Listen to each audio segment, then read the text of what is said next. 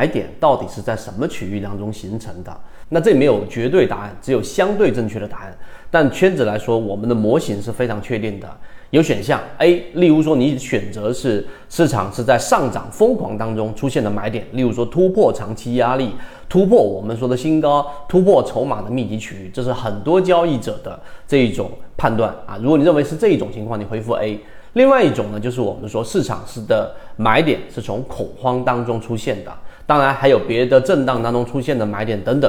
那圈子的答案是第二个答案，就是我们所说的恐慌才能形成真正意义上属于我们散户交易者的买点。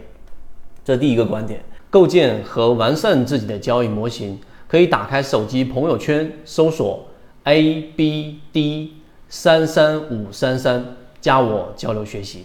第二个这个观点呢，其实你认真去看过禅论，你就会明白，禅论里面其中有一个章节是禅中说禅所说的钢铁意志的交易者里面所提到的很多点，我觉得很具有实战意义。其中有一个就是真正的买点是由恐慌所形成的，就是当一个标的出现快速的调整，而这个快速的调整又伴随着放量。那这种放量呢，很多情况之下是非理性的带血的筹码，而它一旦打到了我们圈子开源给大家的蓝色区域，好，第三步就是缠论的作用就出现了。那我们知道恐慌所形成的买点是最具有价值的，其实是有背后的本质的。什么本质？就是 A 股市场永远都是我们所说的这种牛短熊长。所以，如果你去寻找极值的另外一个方向，就是你去找到快速的突破的拉升的这一种标的，对于你个股的你自己个人的这种要求选股和你对于这一种呃快速的买卖的这种能力，并且呢，这一个当你操作失误的时候，